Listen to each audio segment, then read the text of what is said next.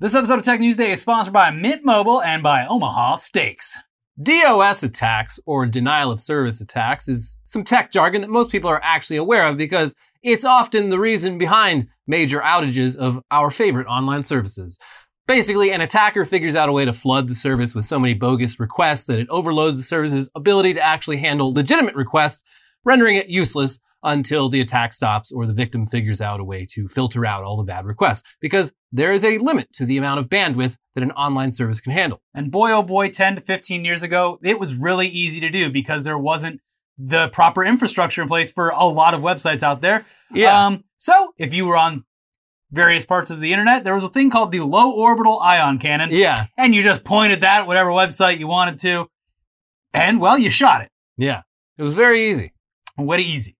Uh, but yeah, if that's still abstract and or too abstract and technical for you, imagine there's a, a restaurant, and like any restaurant, it has a, a finite number of cooks in that kitchen, enough to handle the typical amount of orders that the restaurant receives. Certain parts of the day are peak hours, but generally, it's nothing they can't handle. Uh, and shifts are also, of course, scheduled accordingly. Also, this is a restaurant, so there's a finite amount of tables. And anyone who shows up when those tables are full either has to wait or leaves to eat somewhere else. It's a st- system that's been in place for Yeah. a very long time. You get it. But imagine that in addition to the customers who show up for a sit down meal, the restaurant also takes orders via a third party app. And that those orders have become a bigger and bigger part of the kitchen's workload due to a global pandemic. Now imagine if suddenly, out of nowhere, in the middle of a normal lunch shift, the, no- the number of food orders coming in through those app services just skyrockets, creating an ever increasing backlog of orders that completely cripples the restaurant's kitchen. That'd be crazy if that happened. But yeah, what you just described is exactly what happened last week. An IRL denial of service attack on basically every restaurant in New York City that accepts orders via Grubhub, causing food orders to just come in way faster than any restaurant could possibly fulfill them. Low orbital food cannon. hmm So how did this happen? Who was behind this? Was it those sneaky, sneaky Russians? I bet it was them. Uh, no, actually, despite feeling like a cyber attack for the restaurants affected, the perpetrator of the Grubhub denial of service attack was none other than Grubhub. Because turns out Grubhub had promoted a very special event for Tuesday, May 17th. Using the promo code free lunch between 11 a.m. and 2 p.m., Grubhub users in New York City would get $15 off their orders. Hmm. Now, if you've ever actually eaten in New York City, $15, it's not exactly enough to cover lunch. Calling this a free lunch, come on, what are you doing? But Mhm. it's a hell of a deal, even if you still have to pay some additional fees. Sure. It's a great idea for getting a bunch of people to use your app all at the same time. And hey, i your servers, they can handle all that extra traffic, no big deal. But surely, if you're offering a huge $15 off deal for a limited window of time, I mean, you're going to give the restaurants a, a little heads up about that, right? A little knock on the door, a little flyer, a little email blast, Hey, anything. things are going to get a little crazy tomorrow. Well, apparently not. And the 450,000 New Yorkers who placed 6,000 orders a minute during this promotion were a complete surprise to the restaurants actually responsible for fulfilling those orders. Whoops!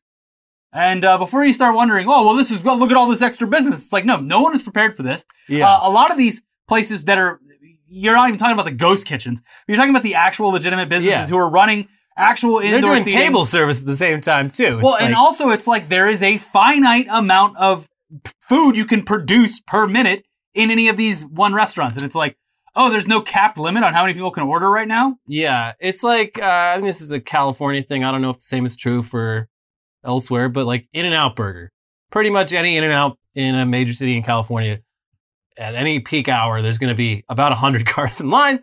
Uh, but you know, you wait; they're quick about it. Um, things keep moving. But also, ima- it's self-regulating because you drive by and you're like, nah. yeah, but imagine if all 100 cars in line got to order at the exact same time. Yes, mayhem.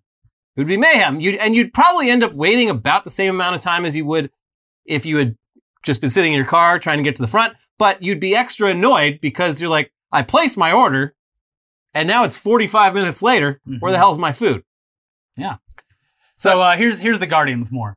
What were they thinking? That's what customers, restaurants, and delivery workers want to know after a surprise promotion by the food delivery platform Grubhub went badly awry and proved there's really no such thing as a free lunch. Grubhub's plan was ambitious to feed everyone in New York City and the surrounding tri state area for free during lunch hours on Tuesday. The platform cited a survey it had conducted that found that 69% Nice. of working New Yorkers said they had skipped lunch. Not so nice. But that's exactly what the stunt ended up doing after Grubhub's platform crashed as New Yorkers rushed to place orders. The fiasco left restaurants overwhelmed, delivery workers frustrated, and many customers with empty stomachs. Someone at Grubhub was like, I, you know what I miss?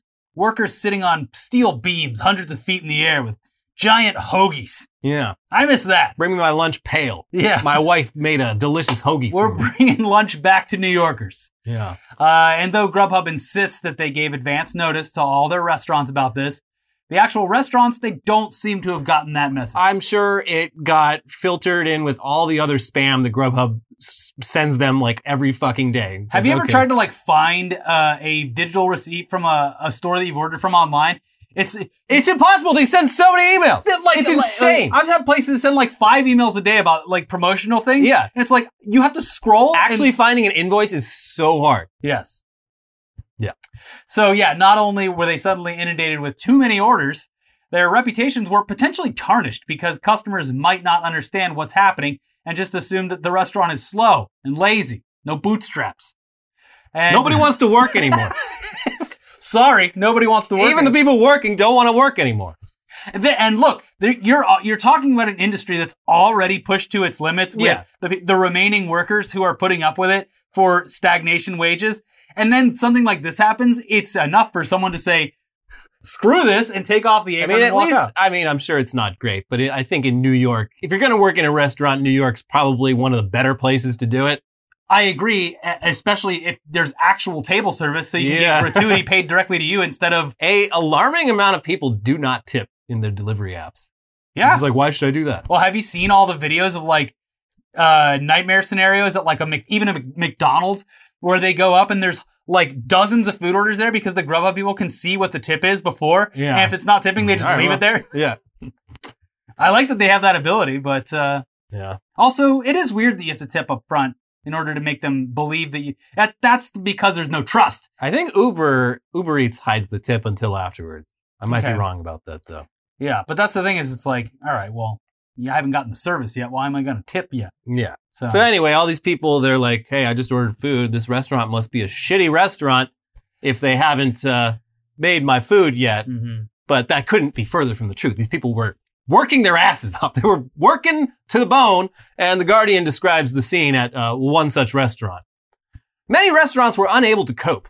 Megan Benson, a worker at a fast casual chicken restaurant in Brooklyn, said that the flood of lunch orders created shortages that spilled over into dinner time, turning the kitchen into a war zone. The restaurant is typically busy from the moment we open the door, and nobody told us about this free lunch thing, she said. Normally it's a tight ship in here, but we couldn't keep up. We had no time to restock anything, so half the stuff was missing or sold out. The phone wouldn't stop ringing because people were calling mad as hell to tell us that they were missing items or they just never got their food picked up. So the Grubhub delivery guys would have to keep coming back. Eventually, my coworkers just got irate with phones constantly being shoved in their faces. Believe me when I say fights almost broke out. Towards the end of the shift, the kitchen was down to just Benson and another coworker who struggled to stay afloat.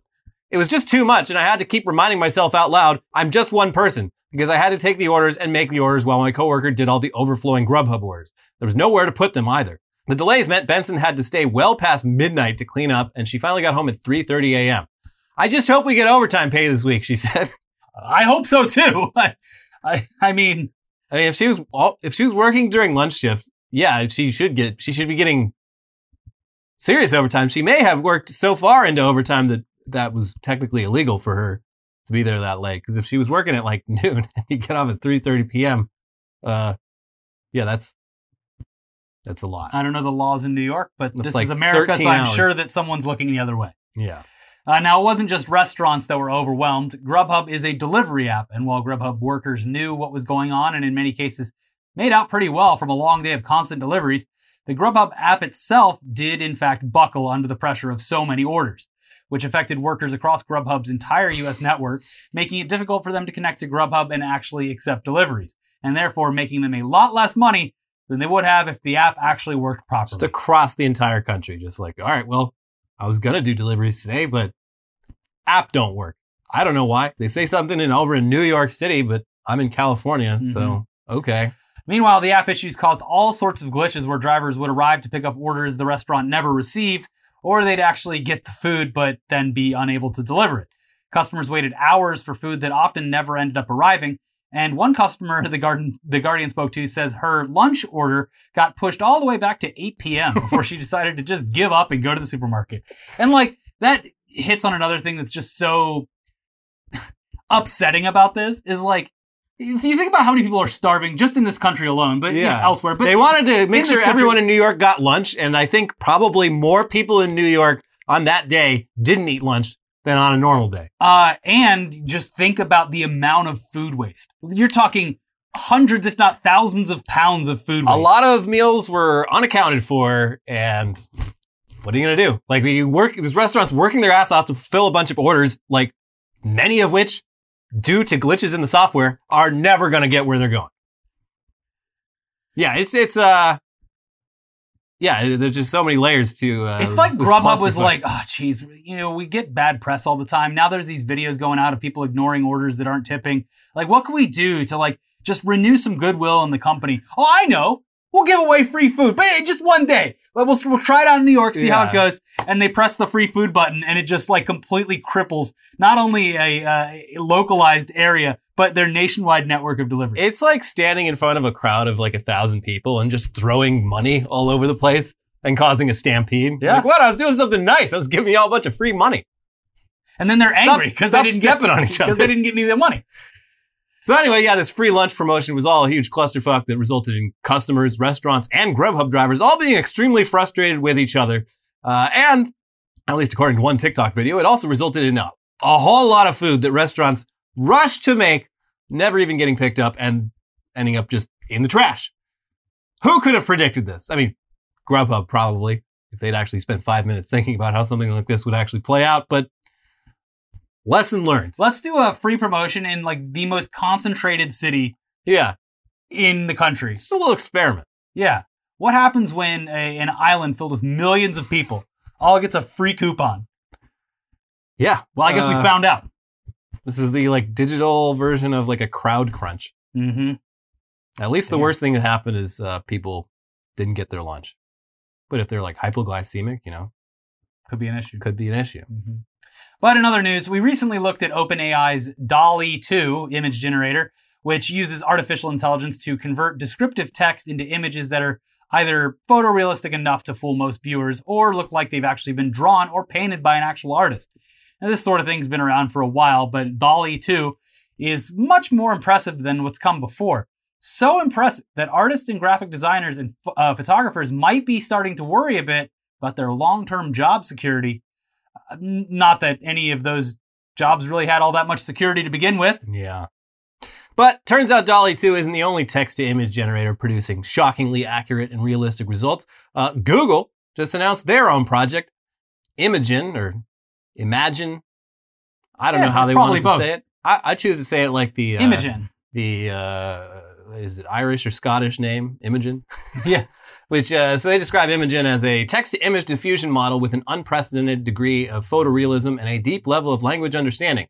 And at least according to Google's own research, Imogen's output images were rated higher by humans against multiple other methods, including DALL-E 2. Unlike DALL-E 2, though, Google isn't making Imogen available to the public, at least for now, and they, they cite some pretty obvious potentials uh, for abuse as the reason why. Yeah. Um, but with that out of the way, let's just check out what Imogen does. Everything you're seeing is an image created by Imogen just based off of a short text prompt. A single beam of light entered the room from the ceiling. The beam of light is illuminating an easel. On the easel, there is a Rembrandt painting of a raccoon, Okay. an extremely angry bird, That bird is mad. A majestic oil painting of a raccoon queen wearing red French royal gown. The painting is hanging on an ornate wall decorated with wallpaper. A marble statue of a koala DJ in front of a marble statue of a turntable. The koala has wearing large marble headphones. A giant cobra snake on a farm. The snake is made out of corn. Oh no. Cool. the most American cobra Ever. ever, yeah. A chrome plated duck with a golden beak arguing with an angry turtle in a forest. Sounds like a cartoon I've already seen. Yeah. A robot couple fine dining with Eiffel Tower in the background. Okay. A photo of a corgi dog riding a bike in Times Square. It is wearing sunglasses and a beach hat.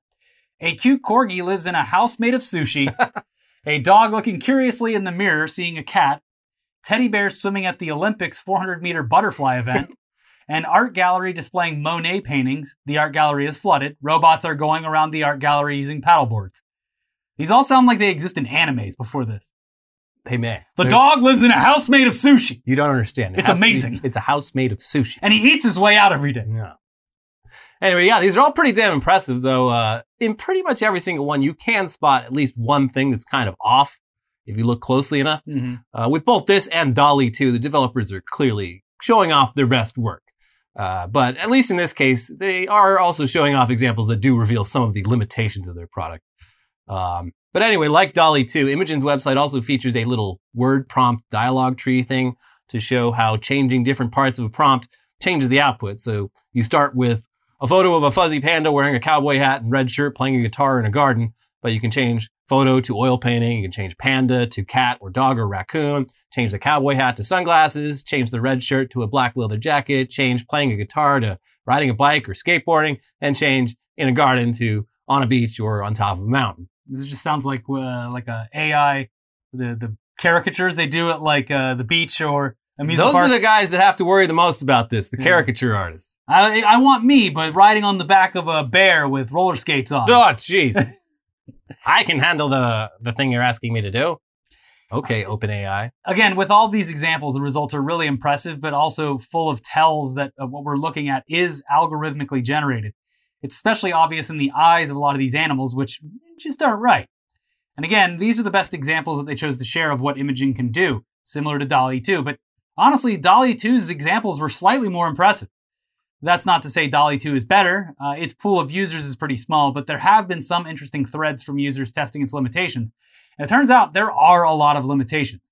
Faces and eyes usually come out looking creepy and off, but the biggest issues seem to be with actually understanding language and accurately interpreting it, which is probably why a lot of those Imogen prompts were worded a bit strange. They had to try to tell the AI what they wanted a bunch of different ways before it actually gave them something resembling what they wanted.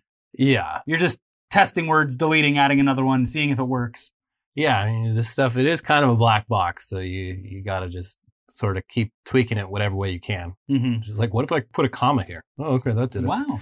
So while artists should Do a be little coding. yeah, artists should be a little bit startled by all this, but at the stage it's it's at, it couldn't really function as more than a very useful tool. Nobody is going to be firing their art department for this. Yeah. Someone still needs to come in and clean things up and remove all the weird artifacts and nightmare fuel elements. And that's only once you've actually gotten the AI to understand what you're actually trying to get it to do in the first place. It's still really, really impressive though. Uh, but you know, that's where we're at. But what if your goal with this AI stuff is to create nightmare fuel? What if that's what you're going for? Mm-hmm. Well, then the sky's the limit, and you're in for a really good time. And an artist named David O'Reilly recently decided to use DALL-E 2 and some other AI tools to generate a children's cartoon from scratch. Uh, have a look. Bartak, Bartak! Eerto kushni piu! Kiarde kakastapaka! Kiarde poki! Kopo kushni piurte! Hi! Oishni borduko! Piop, piop, piop, piop! Piop, piop, piop, piop, piop! Pop, piop! Okie bos! Nip, nip, nip! Bos, nip! Bartak, Bartak! Hey, zo! Ga pas roei! Yep, yep, yep, yep. Yep,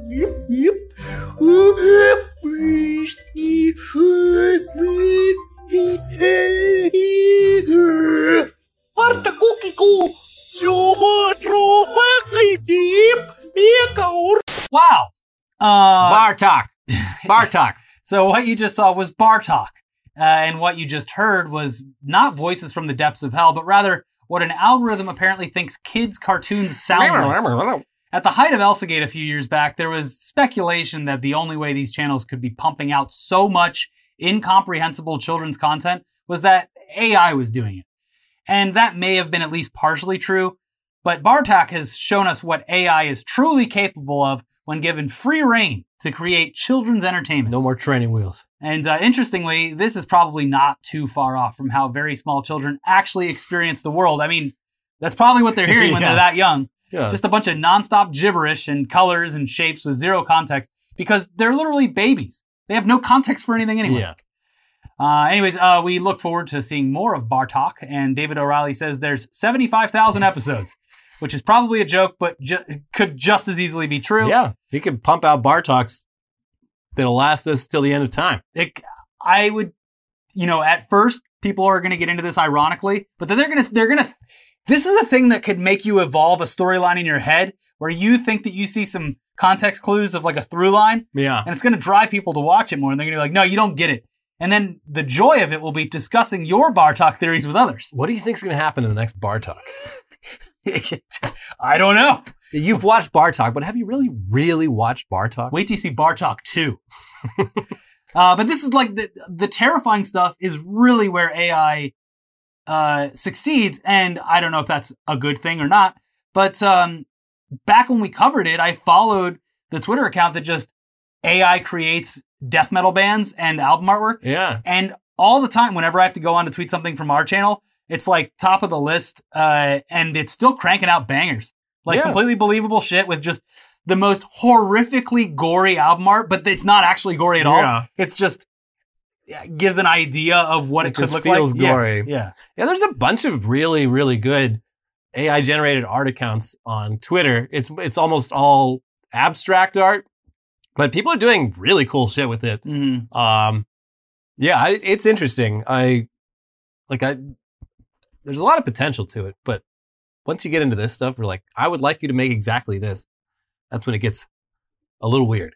doesn't like taking orders. Yeah. Yeah. We need more Bartok. Yeah, Anyway, moving on now. Humans don't really need robots' help to make terrible art. You know this. The NFT craze proves that humans are More than capable. more than capable of uh, making just god awful art. uh huh. And while at this point there's really not much point covering every time someone checks their crypto wallet and finds that all their apes gone, a recent high high profile ape theft has some pretty hilarious real world implications. This was I I loved and hated the the fact that this story came out because I loved it because it is it is perfect. It is almost the pinnacle Mhm. of what people consider to it was be the this use was case. always going to happen, and I'm glad it's happening. and it and, and it's like, well, at least we have the use case for these things. They Yeah. can still be used to create uh, other things. And I hated it because I know that people are going to yell at us for covering NFT stuff. But please, this is this is rich.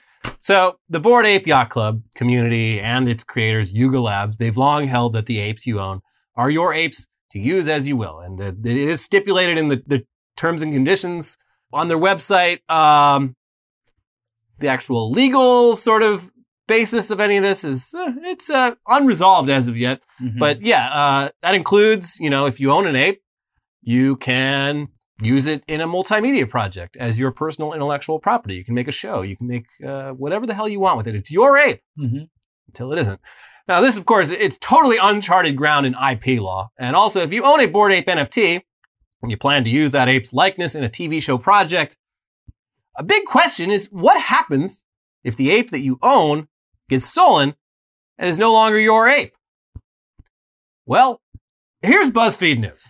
Actor and producer Seth Green was robbed of several NFTs this month after succumbing to a phishing scam that inadvertently threw a monkey wrench into the plan for his new animated series. The forthcoming show was developed from characters in Green's expansive NFT collection. But in light of the recent hack, the project's blatant crypto optimism has become a tragically ironic reminder of the industry's shadier side. On Saturday, Green teased a trailer for White Horse Tavern at the NFT conference VeeCon. Ugh. A twee comedy, the show seems to be based on the question what if your friendly neighborhood bartender was Bored Ape Yacht Club number 8398? In an interview with entrepreneur and crypto hype man Gary, uh, how do you say his name? Vaynerchuk? Vaynerchuk? Vaynerchuk, Green said that he wanted to imagine a universe where it doesn't matter what you look like, what only matters is your attitude. Unfortunately for Green, what also matters is copyright law. And when the actor's NFT collection was pilfered by a scammer in early May, he lost the commercial rights to his show's cartoon protagonist, a scruffy bored ape named Fred Simian, whose likeness and usage rights now belong to someone else. So yeah, apparently Seth Green is so into NFTs that he made a show featuring his NFTs as characters, which sounds fucking terrible, but hey, this is Seth Green we're talking about. I mean, he created Robot Chicken. He's worked on numerous successful film and TV projects. Uh, I liked him more than I do now that I know that he's all about these NFTs. But you know, how how bad could a Seth Green NFT show really be? Well, phone recordings of the show's trailer that screened at VeeCon are available to watch online. We're not going to show you because we he's don't. Gonna, he's gonna come for that money that he lost with his ape. Yeah, or the the guy who stole the ape, or whoever. I don't want to get sued by. I don't want any involvement in any of this shit. Mhm. But we regret to inform you that this looks somehow even worse than we would have guessed. It's a Roger Rabbit style show about a bar whose employees and patrons are a mix of live action humans and animated NFT characters. And despite being pitched as like a comedy, there is not a single funny moment in the entire 90 second trailer. Well, they're saving it for the show. Uh, yeah, it seems mostly just for NFT weirdos to be like, "Hey, look, that's but look at that, that's a."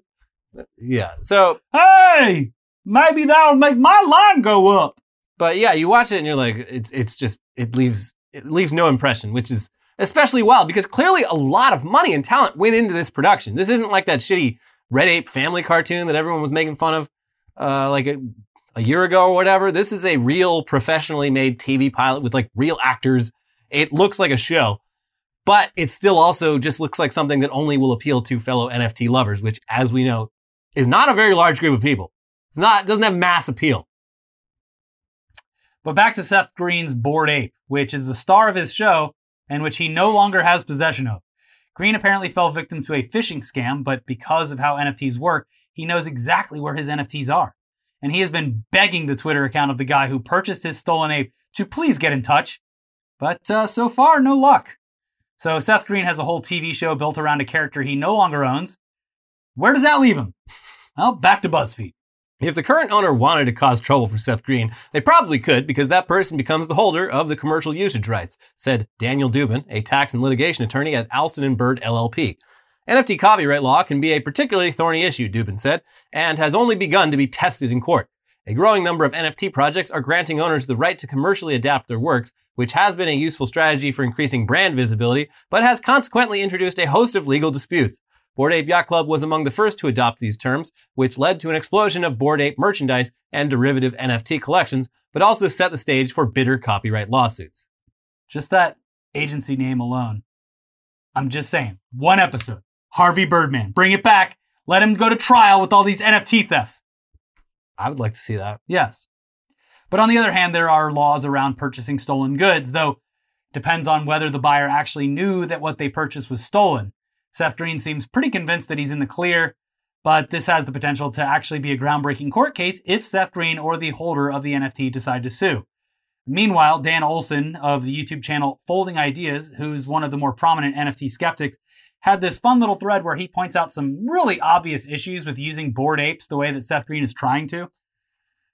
Anyway, let's have some fun talking about Bored Ape Yacht Club apes as characters that holders get the commercial rights to. Let's say we buy number 5777. He's got a photo attached showing a pretty plain old Bored ape. Basically, anything we do with this character that fails to include the background is immediately open to challenge by the holder of number 5525, as the two apes share all characteristics except background. And yeah, he's right. They're the exact same apes, but with different background colors. And the moment we put clothes on either, we're now stepping on the toes of number 8809 and number 8872, which are also identical in all meaningful ways, just one has a leather jacket and the other a sailor uniform. It turns out that characters churned out in batches of 10,000 by an algorithm haphazardly combining stock characteristics according to a rarity curve aren't a good or interesting foundation to build literally anything out of that isn't just product placement for Bored Ape Yacht Club. But also, just imagine trying to litigate that these all constitute unique, distinct characters with clearly defined commercial rights. And uh, here he shows four uh, totally unique apes that are literally the same, the same ape, just with slightly different facial expressions. Yeah, this is all fucking stupid. like that, Yeah. that that was uh that was clear from the beginning. And people have tried to do these animated series and they're all terrible. Um but yeah, it also raises a pretty important point. If you're going to animate your bored ape in any way, there's probably someone else who owns a different ape making uh, I don't know, a different facial expression or has a monocle. Yeah. It's different though. Uh, this is all pretty damn unprecedented, and the legal possibilities are very exciting. We can't wait for the first Bored Ape intellectual property trial, where opposing legal teams have to explain all this bullshit to a judge and jury of normies, who then have to decide on a groundbreaking new legal precedent for how intellectual property ownership works. It's sure to be way more interesting in this Johnny Depp Amber Heard trial that's gone on for what feels like a year. I can't believe it's still happening. Yes. It's like six weeks now. Yeah, I think just this is this week's the last before like jury deliberations. And or there something. are like a ton of people who sit there all day watching this shit on fucking court TV or whatever the hell. Uh, well, it, Twitch and YouTube has a big like following. Of, It's the like- new meta because It it's, it's fair use. It's a courtroom. So Yeah, all the big streamers are doing it, and it's like you know, on one hand, I'm like, this kind of sucks. Whatever. The, the thing that we pointed out every time that we've we've only touched on it very briefly. The things we point out are like, look, both of them, just by listening to the facts that are laid out in the trial, I don't, yeah. seem like bad people. I don't Amber like Heard, a lot more bad stuff has come out about her in the trial. Um, yeah. So the other thing is that uh, you know the Twitch streamers covering this. It's an abuse trial. It's not something that like yeah, it's this not be fun, fun. entertainment. But It's having, not entertainment. having said that, I find it very rich. The articles from established media corporations who are putting this on blast, who had no problem 25 years ago Like OJ. with the OJ trial or Yeah. the Casey Anthony trial or anything like that, just being like, I've seen articles that are like from CNN or whatever, like Twi- Twitch streamers, you know, abusing You're making the justice system a spectacle. Yeah. It's like, I mean, Bitch, le- who are you? At least this is a civil trial. It's Yeah. like- yeah, there's a, there's a reason, like, most jurisdictions in the US still won't let you film in the courtroom. It's like, because it, it does turn into a fucking circus. It's like, this is a, a TV show to people. It's not real life. And like, everyone who's uh, gone on the stand on behalf of Amber Heard's legal team has gotten like Death threats yeah, and- like yeah. just for being an expert witness. It's like Do you see the that's guy? just something people do. You can you can hire it as an expert mi- witness. Come on. you see the guy that like brought out the graphs of Amber Heard's likability scale as compared to other. no, I did not see that. I haven't been watching this. It's like a, a, a Hollywood uh, executive who was just like, line go up. like here's the numbers on fan reaction to uh, these names. Yeah, I'm I'm sick of this shit. It's it's, it's melting people's brains. Um, Yeah. I don't like it. Uh, anyways, we do have more news for you coming right up, but it's time to let you know that this episode is sponsored by Mint Mobile. After years of fine print contracts and getting ripped off by the big wireless providers, if we've learned anything, it's that there's always a catch. So when you first hear that Mint Mobile offers premium wireless starting at just 15 bucks a month, you might think, what's the catch? But that's just the thing. There isn't one. Mint, Mint Mobile's secret sauce is that they're the first company to sell wireless service online only. They cut out the cost of retail stores and they pass those sweet, sweet savings directly to you. For anyone who hates their phone bill, Mint Mobile offers premium wireless for just 15 bucks a month. Mint Mobile gives you the best rate whether you're buying for one or for the whole family. And at Mint, families start at two lines.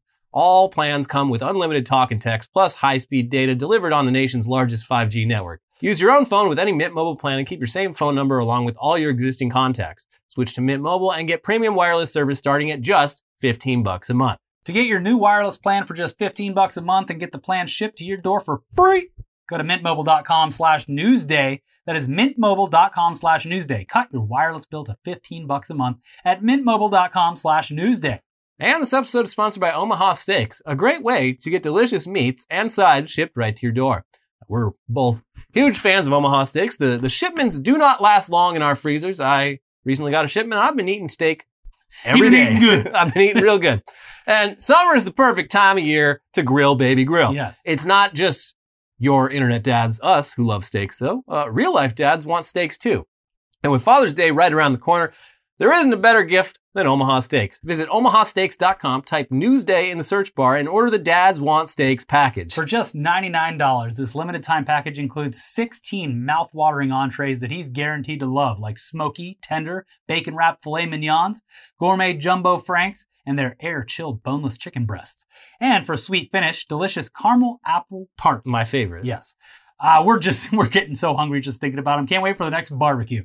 And as a special gift for our viewers, when you type Newsday into the search bar and order the Dad's Want Steaks package, you'll also get eight free Omaha Steaks burgers. In this economy, well, you'd be an idiot not to order. Yeah. What are you doing? These burgers are full of bold, beefy flavor made from 100% Omaha steaks, and now they're bigger than ever at a whopping six ounces. Don't wait. Send dad more than just a gift. Send him an experience that he'll love and can share with you. That's the thing. You get this for dad, he's cooking for the whole family. yeah. He might even pass you the spatula. Mhm. He might, might even let you take the reins. Son, it's time. Go to omahasteaks.com and type Newsday into the search bar and order the Dads Want Steaks package. You'll get 16 entrees and 4 desserts plus 8 free Omaha Steaks burgers. Omaha Steaks isn't just steak, it's the best steak of your life, and that's backed up with a 100% money back guarantee. That's omahasteaks.com, keyword Newsday. All right, let's get back into the news now. And uh, in case you haven't noticed, everything is terrible. Yeah. Uh, it's hard to even count all of the ways. Um, right before we came in to film this, um, the horrific news uh, broke that a bunch of children got killed at school. It, it's hard to even wrap your mind around, although it's not because it just keeps happening in this country. But it is. It's not surprising or unprecedented. This is like the third mass shooting in 10 days. yeah. It takes. It's like a punch to the gut, and then you're just like, "What? What can we do?" Um, Yeah. On top of that, the imminent repeal of Roe v. Wade and the fact that gas and everything else is too fucking expensive for the average person to live with. Uh, there's also a completely avoidable baby formula shortage, making it extremely difficult for parents to keep their, their fucking babies from starving to death. And there's also a, a scary new disease spreading across the world uh, when we haven't even gotten rid of the last scary disease that we're dealing with. Yeah, so first up, the baby formula thing. Uh, if you're a parent, it's understandable that you would seek out alternate ways to feed your baby if breast milk and formula are not an option.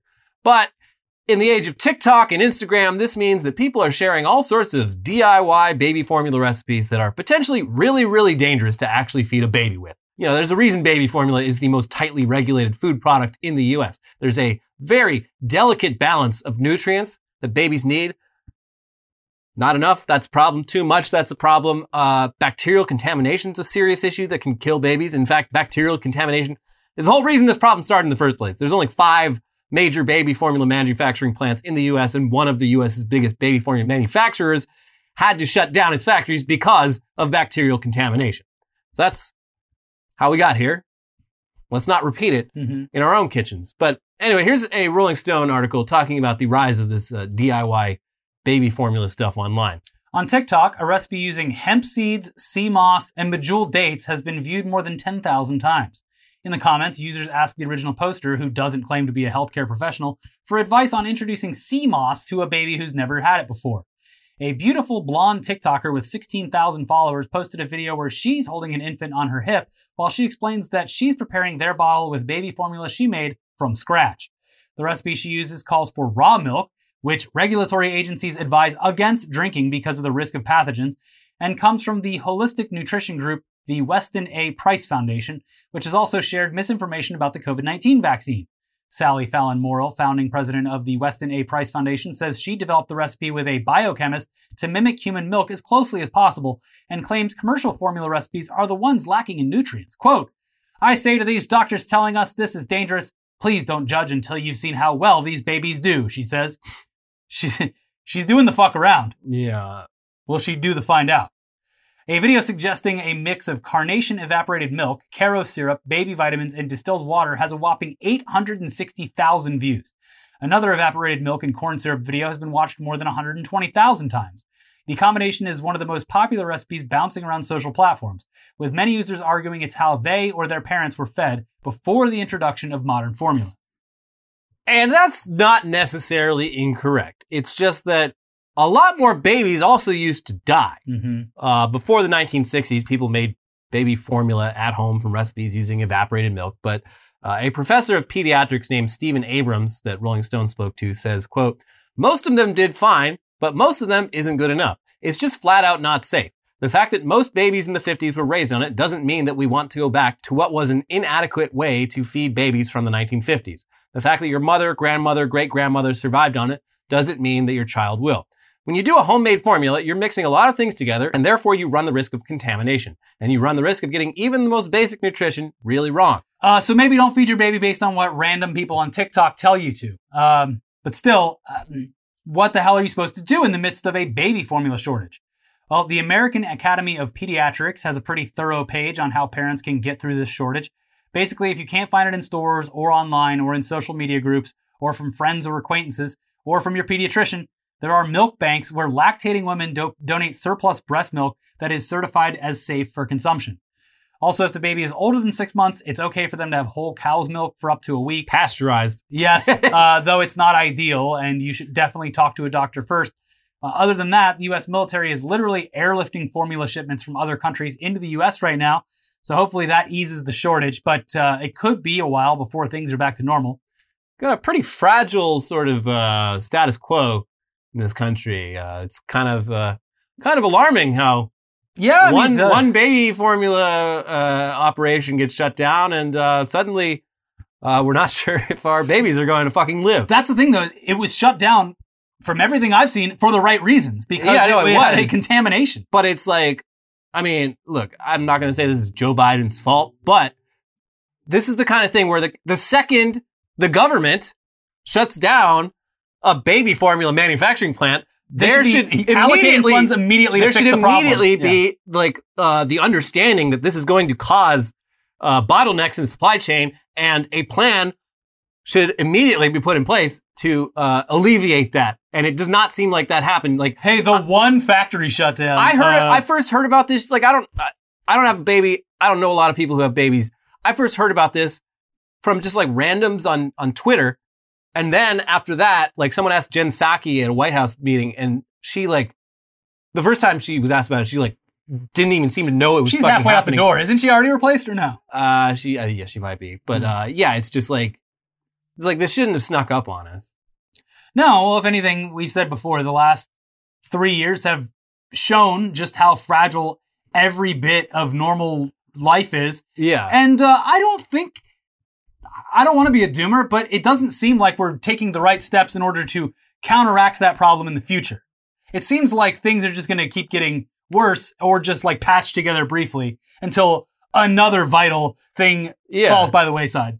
Yeah, like can you imagine this country if like in the midst of an actual crisis, like a war on our own soil or something like that, or like a disease that's actually like more on more on the Ebola side than the COVID side, like it would, it would society would collapse in a matter of days. Like we we can't handle it. We're too soft. Anyways, oh yeah, what was that? Uh, yeah, there's also a new disease going around to get everyone worried. Uh, monkeypox. That sounds fun Mhm. but it's not. Uh, you've heard of chickenpox. You've heard of smallpox. There's a there's a new pox in town, baby, uh, and it's apparently pretty similar to smallpox, which was successfully eradicated thanks to global vaccination efforts in the 20th century.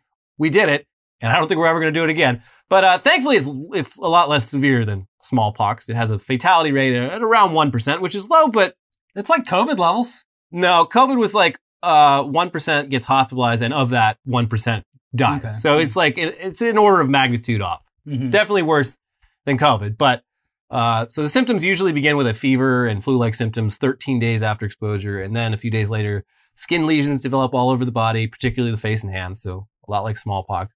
Uh, thankfully, though, it's not super contagious. Uh, it spreads via direct contact with skin lesions or things that they've touched, or through the air. But it's only like if you're having a prolonged face-to-face conversation with someone and just breathing into each other's mouth directly.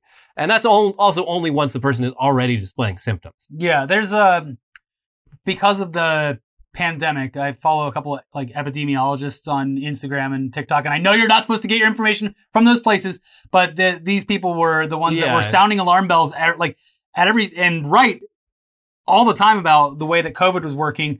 And they're just like, okay, yeah, this is a it's a problem. Yeah. It's, It's not, not what you think when you're thinking of like what we just dealt with. yeah, it's not the same, not but also- really comparable. But also keep your uh, eyes peeled. Yeah, it's bad. Like this is not a disease we should be seeing outside of like the parts of Africa where it kind of flares up every couple of years. It's not good that we're seeing it spread like this, but don't worry. Yeah.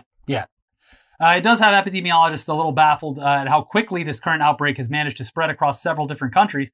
Some were initially concerned that this was a new version of monkeypox, but that doesn't seem to be the case. Here's Wired with one theory on where this outbreak came from.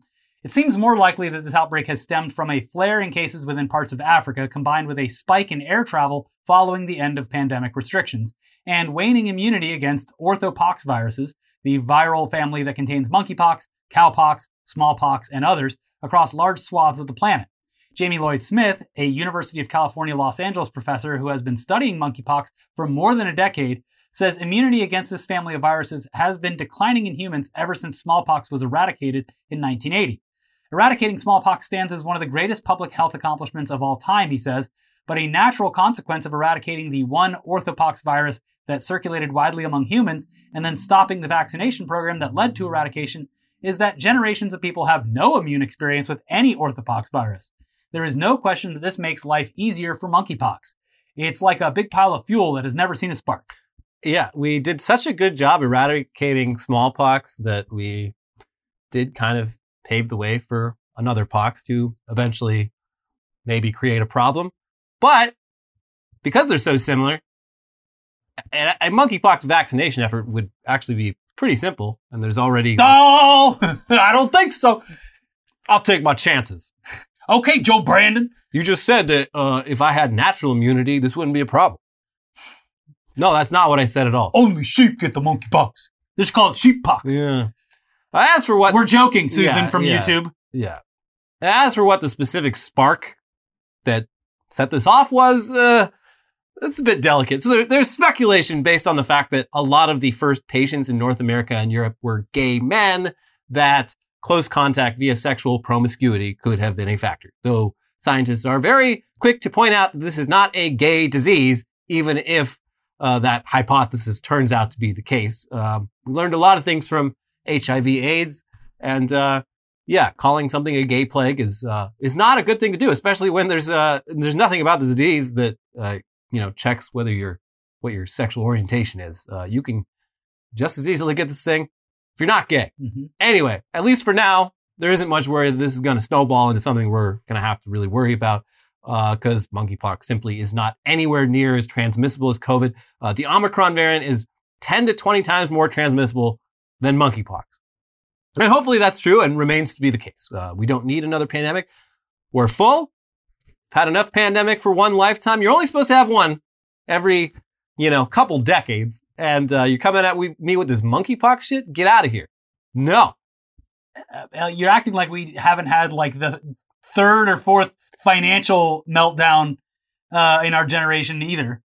Yeah, but those you can pretty much time. Like you look at the the the you look at you look at the timeline. It's like yeah, we were- we were absolutely due for another recession. Yeah. What were y'all thinking? Oh, there's never going to be another recession. Come on. No, that's what we were thinking, right? It's time for millennials to finally start saving some money and Yeah. seeing those returns, right? Yeah. Nope. Yoink. Why aren't you investing your money in everything, including the most risky possible? Like, look, the line only goes up. Your entire life, since you first became aware of things outside the classrooms in circa like 2010, uh, the line has always gone up and gone up and gone up. What are you doing? Keeping your money in the bank like a fucking loser. There's a meme this week where it's just like the person driving a car staring dead eyed. And like when your friend starts driving 150 miles an hour on the freeway and tells you that he bought Spo- uh, Shopify at 1500. Yikes. Yikes. Yeah. I just stopped looking at my my portfolio. Out of sight, out of yeah, mind. it's like there's no point. Target date growth fund. I'm, you know, I I don't need the money, which is is good. You shouldn't very- you shouldn't yeah. invest money you're not going to need anytime soon. And I my investments are safe enough that I know they will eventually, uh, you know, bounce back. sure. somewhere. Except for Netflix, which I bought. I bought one share of Netflix like five years ago, and it is somehow down from. It's below what I paid for it five years ago.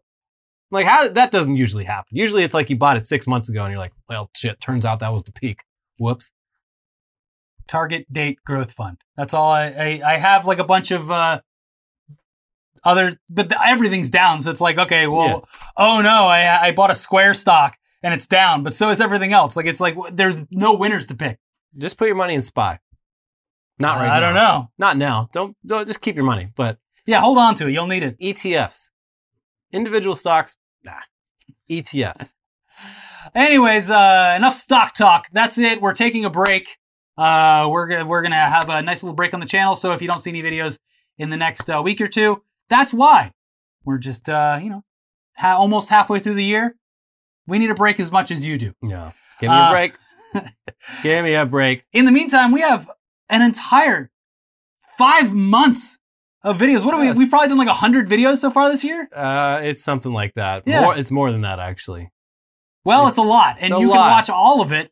Uh, just go back to January 1st and start watching all the way through. But more recently, we do have uh, a, a recent episode of Weekly Weird News. We got uh, an episode of News Dump that you should check out. And uh, if, if you're feeling so inclined, click the join button. If you're not subscribed already, click the subscribe button, leave a comment, leave a like. Enjoy the next uh, week or so. Yeah, you'll be fine. You'll be fine without us, and then when we get back, we can And no news will happen. when we Out when of we, sight, out of mind. when we get back, we can all uh, try to make sense of this crazy world once again. Yeah. Videos are up there now. Check them out. We'll see you soon. Thanks for letting us take a break. Bye bye. Bye.